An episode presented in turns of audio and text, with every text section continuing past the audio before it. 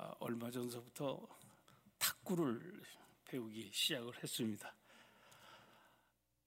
이 탁구를 좀 치다 보니까 재미도 나고 좀 아, 게임도 이제 하게 되고 참 좋았는데 이 탁구를 조금 치다 보니까 계속 이 네트에 이 공이 걸리는 거예요. 아이 도대체 왜 네트에 공이 자주 걸릴까? 그래서 게임을 하다가 네트에 공이 걸리니까 그런 생각을 해봤어요. 전 네트만 없다면은 좀 탁구가 좀 쉬워질 텐데, 예. 그런 생각을 좀 잠깐 해보았습니다. 근데 여러분, 네트가 없으면은 탁구가 쉬울런지 모르지만은 아마 탁구를 치는 그 의미는 없을 것 같아요. 공이 네트에 걸리기 때문에 오히려 더 재미있고 그 네트를 극복하기 위해서 배우고 연습하는 기쁨이 더 크다고 생각이 들었습니다. 고난을 받는 것도 이런 것이 아닌가 저는 그런 생각을 해봤어요. 네트라는 장애물이 있기 때문에 때로는 게임이라는 그 인생이 힘들고 어려운 것 같지만 그 고난을 통해서 우리의 삶은 참다운 기쁨을 누릴 수 있는 것이 아닌가 그런 생각을 해보았습니다. 그래서 이 옥하는 목사님은 고난은 변장된 하나님의 축복이다 그런 말씀을 했어요. 고난은 변장된 하나님의 축복이다. 우리 주님이 당하신 고난도 그런 것이라고 생각합니다. 우리 주님이 가신 길, 고난의 길, 그 십자가의 길은 정말 힘들고 아프고 괴롭고 어려운 길이었지만은 그 주님께서 지신 십자가의 길 때문에 우리에게는 축복이라고 하는 그 열매와 결과를 얻게 되었다는 사실입니다. 그래서 베드로는 베드로전서 2장 21절에 우리 주님께서 지신 그 고난의 길, 십자가의 길에 대한 그 의미를 우리들에게 다음과 같이 설명하고 있습니다. 베드로전서 2장 21절 말씀입니다. 바로 이것을 위하여 여러분은 부르심을 받았습니다. 그리스도께서는 여러분을 위하여 고난을 당하심으로써 여러분이 자기의 발자취를 따르게 하시려고 여러분에게 본을 남겨 주셨습니다. 그런 말씀을 했습니다. 우리 주님께서 당하신 고난은 첫 번째로 소극적으로는 우리를 위한 것이었고 적극적으로 두 번째는 그분이 우리들을 위하여 고난을 당하심으로 우리에게 모범을 보여주시기 위해서 본을 보여주시기 위해서 우리 주님께서 고난을 당하셨다는 것입니다. 여기 본을 보인다는 말은 베껴 쓴다, 카피한다 그런 뜻입니다. 그러므로 우리 주님께서 주신 그 고난의 그 진정한 길의 그 의미는 단순히 그 십자가에서 죽으신 주님을 생각하고 마음으로 슬퍼하는 이런 고난의 주관에만 있는 것이 아니고 적극적으로는 그 주님의 고난에 동참하는 것이라고 볼 수가 있습니다. 소극적으로 우리 주님께서 지신 우리 주님께서 당하신 그 고난은 우리들을 위한 것이고 한 걸음 더 나가서 우리들로 하여금 적극적으로 그 주님의 그 고난의 길, 그 십자가의 길을 함께 동참할 수 있도록 우리 주님께서 보여주신 것이라고 성경이 기록하고 있는 것입니다. 그럼 우리가 어떻게 주님께서 보여주신 그 고난에 동참할 수 있을까? 중남에 있는 그 캐톨릭 국가의 사람들은 고난 주간이 오면 무거운 십자가를 만들어 가지고 어깨에 메고 수십 킬로를 행군도 합니다. 심지어는 극단적인 사람은 자기가 직접 그 십자가의 손에 못을 받고 십자가에 달리는 것이 주님의 고난에 동참하는 것이라고 그 사람들은 생각합니다. 그러나 결코 이런 모습은 주님이 당하신 그 고난, 그 길을 따르는 그 원하는 모습은 아니라고 생각합니다. 그러면 우리가 어떻게 주님의 고난에 동참할 수 있을 것인가? 오늘 성경 여러분들이 4절에서부터 8절 말씀까지 자세히 보시면은 거기 돌에 대한 이야기가 많이 나오는 것을 볼 수가 있어요. 4절에 보면 산돌이 나옵니다. 6절에 보면 모퉁이 돌이란 말이 나옵니다. 7절에 보면 모퉁이의 머릿돌이란 말이 나옵니다. 8절에 보면 걸리는 돌과 넘어지는 바위라는 말이 나오고 있습니다. 이 모든 것은 다 예수님에 대한 그런 말입니다. 그런데 자세히 보시면은 확연하게 두 가지가 대조가 되는 것을 볼 수가 있어요. 어떤 사람에게는 그 산돌이시고 모퉁이 돌이 대신 그 예수님에게는 부딪히는 돌이요 넘어지게 하는 돌이 되는 것 뿐만 아니라 어떤 사람에게는 예수님의 그 산돌 그 모퉁이 돌이 바로 우리들에게도 그 산돌이 될 수가 있다는 것입니다. 예수님 당대의 사람들은 예수님을 버렸다 그랬습니다. 어디에서 버렸습니까? 십자가에 그 사람들은 못 박아서 예수님을 버리셨습니다. 그 사람들에게는 그 예수님이 걸리는 돌이 되고 넘어지게 하는 바위가 될 수 있다는 것이에요. 그러나 그 예수님을 믿고 예수님을 받아들이는 사람에게는 예수님이 산돌이 되신 것처럼 우리들도 작은 산돌이 될 수 있다고 오늘 성경이 우리들에게 가르쳐 주시는 겁니다. 살아있는 돌, 예수님이 living stone이 되었듯이 예수님을 믿고 따르는 사람에게는 바로 우리들도 living stone, 산돌, 살아있는, 살아있는 돌이 될 수 있다고 성경이 가르쳐 주고 있는 것입니다. 그렇기 때문에 우리들에게 새 생명을 주시고 그 살아계신 그 예수 그리스도를 믿는 사람들에게는 이제는 그 주님께 더 적극적으로 이 고난 주간을 통해서 또 예수님의 그 고난을 본받기 위해서 나가야 된다고 오늘 성경이 가르쳐 주고 있습니다. 4절 말씀입니다. 주님께 나오십시오. 그는 사람에게는 버림을 받았으나 하나님께는 택하심을 받은 살아있는 귀한 돌이라고 이야기를 하고 있습니다. 주님께 나오라고 이야기를 하고 있는 것입니다. 여러분들 이 고난 주간의 진정한 의미가 무엇입니까? 그것은 적극적으로 우리가 주님께 나오는 것입니다. 여기 나온다는 말은 현재 분사형으로 되어 있습니다. 현재 분사형이라는 얘기는 나오고 또 나오고 계속해서 나오라는 것입니다. 살아계신 그 주님 앞에 우리가 나오고 나오고 또 나오고 계속해서 끊임없이 매일같이 나올 때에 우리는 주님의 고난에 동참하는 사람이 될 수가 있다는 것입니다. 전에는 우리가 주님 앞에 감히 나올 수 없는 사람이었습니다. 하나님 앞에 우리 감히 설 수 없는 그런 죄인들이었습니다. 그러나 히브리서 10장에 보면 예수님께서 우리들을 위해서 십자가에 피 흘려 돌아가심으로 말미암아 담대하게 우리는 하나님 앞에 나갈 수 있다는 것입니다. 이것은 바로 예수님께서 우리를 위해서 열어놓은 산길이라고 이야기를 하고 있습니다. 주님께서 당하신 고난을 통해서 십자가를 통해서 우리들을 위해서 바로 하나님 앞으로 나갈 수 있는 길을 열어놓으신 것입니다. 이제는 우리가 믿음으로 그 길을 나아가고 또 나가고 나가야 되는 것입니다. 이 세상에는 너무나 많은 것들이 우리들이 주님께 나가는 것을 방해하는 것들이 있습니다. 그래서 리차드 포스터라는 분은 우리가 하나님께로 나가는데 방해하는 요소를 세 가지로 이야기하고 있습니다. 첫 번째는 이 세상의 소음이요. 두 번째는 죄요. 세 번째는 분주함이라 그랬습니다. 너무나 세상에 잡다한 소리들이 많다는 겁니다. 세상에 너무나 많은 소리를 듣고 있기 때문에 우리가 집중해야 될 하나님 앞에 나와서 하나님의 음성을 들어야 될 그 음성을 방해하는 요소들이 너무나 많다는 것입니다. 또는 하나님 앞에 나갈 때에 죄라는 이런 장벽이 우리들 앞에 있다는 것이죠. 또는 우리는 너무나 바빠요.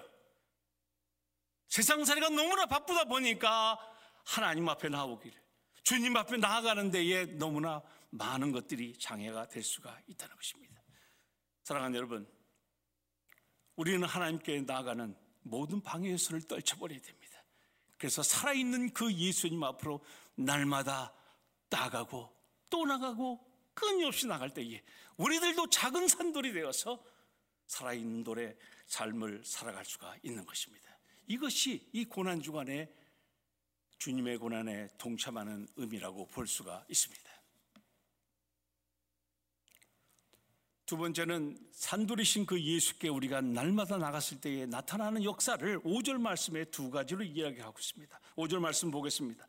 살아있는 돌과 같은 존재로서 여러분도 집 짓는 데 사용되어 신령한 집이 됩니다. 첫 번째는 살아있는 돌과 같은 존재로서 우리들도 산돌이 되어서 신령한 집을 세운다고 이야기를 하고 있습니다. 그래서 여러분은 예수 그리스도로 말미암아 하나님께서 기쁘시게 받으실 신령한 제사를 드리는 거룩한 제사장이 되십시오 그랬습니다. 또는 우리는 예수님께 날마다 나아갈 때에 우리들도 산돌이 되어서 신령한 제사를 드리는 거룩한 제사장이 된다고 이야기를 하고 있습니다. 두 번째로 주님의 고난에 우리가 동참하는 것은 우리도 산돌이 되어서 신령한 집을 세우게 된다는 것입니다. 신앙생활은 어찌 보면 하나의 집을 짓는 것과 똑같다고 생각합니다. 그래서 예수님께서는 마태복음 5장의 산상수훈을 시작하시면서 마지막 7장의 결론을 내리시기를 너희가 어떠한 집을 짓기를 원하느냐? 반석 위에 집을 짓기를 원하느냐? 아니면 모래 위에 집을 짓기를 원하느냐? 우리 예수님께서 그런 도전의 말씀을 주셨어요. 사도 바울도 고린도전서 3장 10절 말씀해 보니까 내게 주신 하나님의 은혜를 따라 내가 지혜로운 건축자와 같이 터를 닦아두매 그 위에 너희들이 어떻게 세울까를 조심하라 그런 말씀을 하고 있습니다. 우리가 건축자로서 함부로 아무렇게나 우리의 신앙의 집을 지어서는 안 된다는 그런 교훈의 말씀을 주시는 것을 볼 수가 있습니다. 그럼 우리가 어떻게 신앙의 집을 단단하게 지을 수 있을 것인가? 우리의 집을 잘 세우려면 어떤 재료를 쓰느냐 하는 것이 중요하다고 생각이 듭니다. 고대 건물에는 이 돌이 집을 짓는데 중요한 재료 중에 하나였습니다. 그 중에 이 모퉁이 돌은 아주 굉장히 중요한 역할을 했어요. 세 가지 역할이 있는데 첫 번째는 기초를 닦는 기초석, foundation stone으로 사용하고 있습니다. 두 번째는 건물 양쪽을 지탱해주는 cornerstone으로 사용하고 있어요. 세 번째는 건, 이 건물의 맨 마지막을 마무리 짓는 capstone, 마무리돌로 이 머리돌로 사용되는 것을 볼 수가 있습니다. 그런데 오늘 7절 말씀에 보니까 이렇게 귀하게 사용되는 이 모퉁이돌을 건축자들이 버렸다라고 기록하고 있습니다. 7절 말씀입니다. 중반절 보니까 집 짓는 자들이 버렸으나 모퉁이의 머리대, 머리돌이 된 돌이요라고 기록하고 있습니다. 사실 이 건축자들은 어떤 돌이 쓸모가 있는지 어떤 돌이 쓸모가 없는지 너무나도 잘 아는 그런 숙련된 전문가들입니다. 그런데 그 귀하게 사용될 이 모퉁이 돌을 머릿돌이 되는 그 예수님을 그들은 버렸다고 이야기를 하고 있습니다. 예수님 당시에 당대의 최대의 지성인들이었던 바리새인들이나 사두개인들이나 제사장이나 빌라도까지 예수님을 십자가에 버렸다는 말이죠. 그러나 이렇게 귀한 돌을 건축자들은 버렸지만은 그 당대에 지성인들이었던 사람들은 버렸지만은 우리는 이 버려진 돌을 들어서 모퉁이 돌로 귀하게 사용해야 된다고 하는 것입니다. 이것이 우리들에게 두 번째로 주님께서 주시는 귀한 말씀이라고 생각이 듭니다. 사도행전 3장에 보면은 성전 미문에 앉아서 구걸하고 있는 한 안진뱅이 거제 사건을 기록하고 있습니다. 그 당시에 사도들에 의해 가지고 많은 표적과 기사들이 나타났습니다. 사도가 한번 설교를 할 때에 베드로가 한번 설교할 때에 수많은 사람들이 예수님을 믿고 회개하고 돌아오는 역사가 일어났습니다. 그런데 사도행전 3장에 보면은 누가는 왜 성전 미문에서 구걸하고 있는 이 한 안진뱅이 사건을 이 한 사람에게 주목하면서 이 기록을 아, 이 기적을 기록하고 있는 것인가 하는 것입니다. 이 안진뱅이 거지가 고침을 받고 난 사건 이후에 베드로가 사장에 가서 설교를 합니다. 이 안진뱅이를 고치신 분은 바로 예수 그리스도다. 그 예수 그리스도는 어떤 사람이냐? 너희들이 집 짓는 너희들이 버린 돌이 집둥이의 머리돌이 집 모퉁이의 머리돌이 되신 분이라고 설명을 하고 있습니다. 사랑하는 여러분 그렇습니다. 예수님은 비록 사람들에게 당대의 최대 지성인들이라고 하는 사람들에게 버림받은 돌이었지만은 하나님께서는 그를 귀하게 사용하셔서 바로 하나님의 집에 귀한 모퉁이에 머리돌이 되게 하셨습니다. 바로 이 안진뱅이 거지가 사람들에게는 쓸모가 없고 버림받아 된 그런 돌이었지만은 그런 존재였지만은 바로 예수 그리스도를 이 안진뱅이가 믿어 바로 하나님의 집에 모퉁이에 대한 역할을 하게 된다는 사실을 가르쳐 주고 있는 것입니다. 사랑하는 여러분, 예수님이 이렇게 버린 영혼, 한 영혼을 위해서 바로 고난과 십자가에서 죽으셨습니다. 아니, 그 예수님은 바로 이 세상에서 버려진 하나님 앞에 감히 나갈 수가 없는 우리들을 위해서 고난의 길을 걸으셨고 십자가의 길을 걸으셨습니다. 우리가 지어야 될 신령한 집이 무엇입니까? 그것은 우리 교회 밖에 소외된 사람들, 버려진 사람들, 우리가 전적 관심을 두지 않았던 그 사람들, 그 사람들을 예수님께로 불러와서 하나님께로 쓰임받는 모퉁이들이 되어야 되지 않겠습니까? 이 모퉁이들을 가지고 신령한 집을 지어야 될 책임이 바로 저와 여러분들에게 있는 것입니다. 이것이 고난주간에 우리들이 주님의 고난에 동참하는 두 번째 길이라고 생각을 합니다. 세 번째로 주님의 고난에 동참하는 것은 우리도 산돌이 되어서 신령한 제사를 하나님께 드리는 것입니다. 5절 후반절에 보시면 그래서 여러분은 예수 그리스도로 말미암아 하나님께서 기쁘게 받으실 신령한 제사를 드리는 거룩한 제사장이 된다고 그렇게 말을 하고 있습니다. 무엇이 신령한 제사일까? 신령한 제사는 어떻게 드리는 것일까? 로마서 12장 1절에 다음과 같이 정확하게 우리들에게 가르쳐 주고 있습니다. 형제자매 여러분, 그러므로 나는 하나님의 자비하심을 힘입어 여러분에게 권합니다. 여러분의 몸을 하나님께서 기뻐하실 거룩한 산재물로 드리십시오. 이것이 여러분이 드릴 합당한 예배입니다. 그렇습니다. 여러분의 몸을 하나님께서 기뻐하실 거룩한 산재물로 드리라 그랬습니다. 여기 몸을 복수로 사용하고 있습니다. 어떤 사람은 우리 공동체를 이야기한다. 그렇게 이야기하는 사람도 있습니다만은 몸이라는 것을 복수로 사용했을 때는 우리의 삶의 전체를 드리는 것을 가르쳐 주고 있습니다. 우리의 삶의 전체가 하나님께 드리는 그런 예배가 되어야 된다는 것입니다. 그래서 우리는 하나님께서 그 우리의 삶을 통해 가지고 합당히 받으실 만한 그런 예배요, 영적 예배를 된다는 것을 가르쳐 주고 있습니다.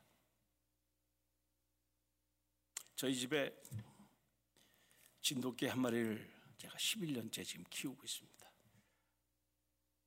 이놈을 제가 매일같이 밥을 주고요. 아프면 병원에 데리고 가고, 그리고 필요하면 비타민도 사다가 또 먹여주고, 11년 동안을 제가 열심히 지금 예, 키우고 있습니다. 그런데 이놈 마음에는 주인이 따로 있는 거예요. 저희 큰딸이 주인이에요.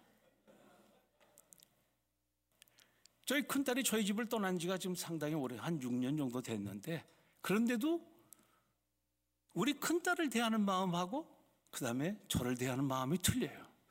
저는 날마다 그놈한테 밥도 주고, 물도 주고, 비타민도 주고, 병원에 들어가서 주사도 맞춰주고, 그렇게 지극정성을 보여주는데, 그놈에게는 제가 주인이 아니에요. 제가 우리 혹시 성교지에 갔다가 며칠 만에 돌아오면 저는 반가워 가지고 그 이름이 베이슬인데 베이슬 이러면은 그러면 저를 씩 한번 쳐다보고 꼬리를 싹싹싹 흔들고 그 다음에 싹 고개를 돌려버려요. 그런데요 저희 딸이 어쩌다가 한번 저희 집에 오면은요 얼마나 반기는지 모르겠어요. 온 몸을 던져버려. 예. 꼬리를 흔드는 것뿐만 아니라 몸 몸을 다 흔들면서 몸 전체를 흔들어가면서 제 딸한테 안깁니다. 제가 그런 모습을 보면서 아 하나님이 기뻐 받으실 만한 것이 무엇일까? 예. 우리의 몸을 던지는 것입니다. 우리의 삶의 전체를 드리는 것입니다. 진정한 신령한 제사라는 것이 무엇입니까? 그것은 온 몸을 다해서 우리의 가지고 있는 모든 바들 랭귀지를 다 동원해서 하나님 앞에 드리는 것이 아니겠습니까? 이것이 진정한 신령한 제사의 모습이라고 볼 수가 있습니다. 이 신령한 제사를 드리기 위해서는 우리들로 하여금 거룩한 제사장이 되라고 이야기합니다. 여러분 거룩이 무엇입니까? 다른 것입니다. 구별된 것입니다. 과거의 제사장들은 백성들과 다르고 구별된 그런 삶을 살았던 사람들입니다. 이제 예수 그리스도를 믿어 우리가 거룩한 제사장이 된 우리들은 이 세상과 구별된 삶을 살아가야 됩니다. 다른 사람들과 다른 그런 구별된 삶을 우리가 살아가야 되는 것이죠. 왜냐하면 사람들은 우리의 삶을 통해서 하나님을 만나게 되고 하나님을 보고 그의 영광을 보기 때문인 것입니다. 사랑하는 여러분, 우리가 2022년 고난주간을 맞이하게 됐습니다. 이 고난주간은 단순히 우리 주님의 고난을 묵상하고 슬퍼하는 그런 주간만은 아닙니다. 적극적으로 이제는 주님의 고난에 동참하는 저와 여러분들이 되시길 바랍니다. 그러기 위해서는 주님께 끊임없이 나오시길 바랍니다. 그리고 신령한 집을 지으시고 우리 삶 속에서 신령한 제사를 드리는 저와 여러분들이 되시기를 주님의 이름으로 간절히 축원합니다. 아멘. 우리 시간 잠깐 한번 기도하시겠습니다. 눈을 감으시고요. 우리가 한 1, 2분 동안만 하나님 앞에 한번 주신 말씀을 생각하면서 같이 한번 기도하는 시간을 갖도록 하겠습니다. 여러분들 중에 통성으로 한번 기도하셔도 좋고요. 소리내서 기도하셔도 좋고요. 예, 마음으로 우리 기도하셔도 좋고. 정말 우리는 고난주간뿐만 아니라 주님 앞으로 날마다 나오는 사람인지, 우리 삶 속에서 신령한 제사는 우리가 얼마나 드렸는지, 우리가 신앙의 집을 지으라고 명령하셨는데 우리의 삶 속에서 정말 이 신령한 집을 짓기 위해서 얼마나 노력했는지 다시 한번 이 고난 주간을 통해서 우리가 묵상할 수 있는 시간 되시길 바랍니다.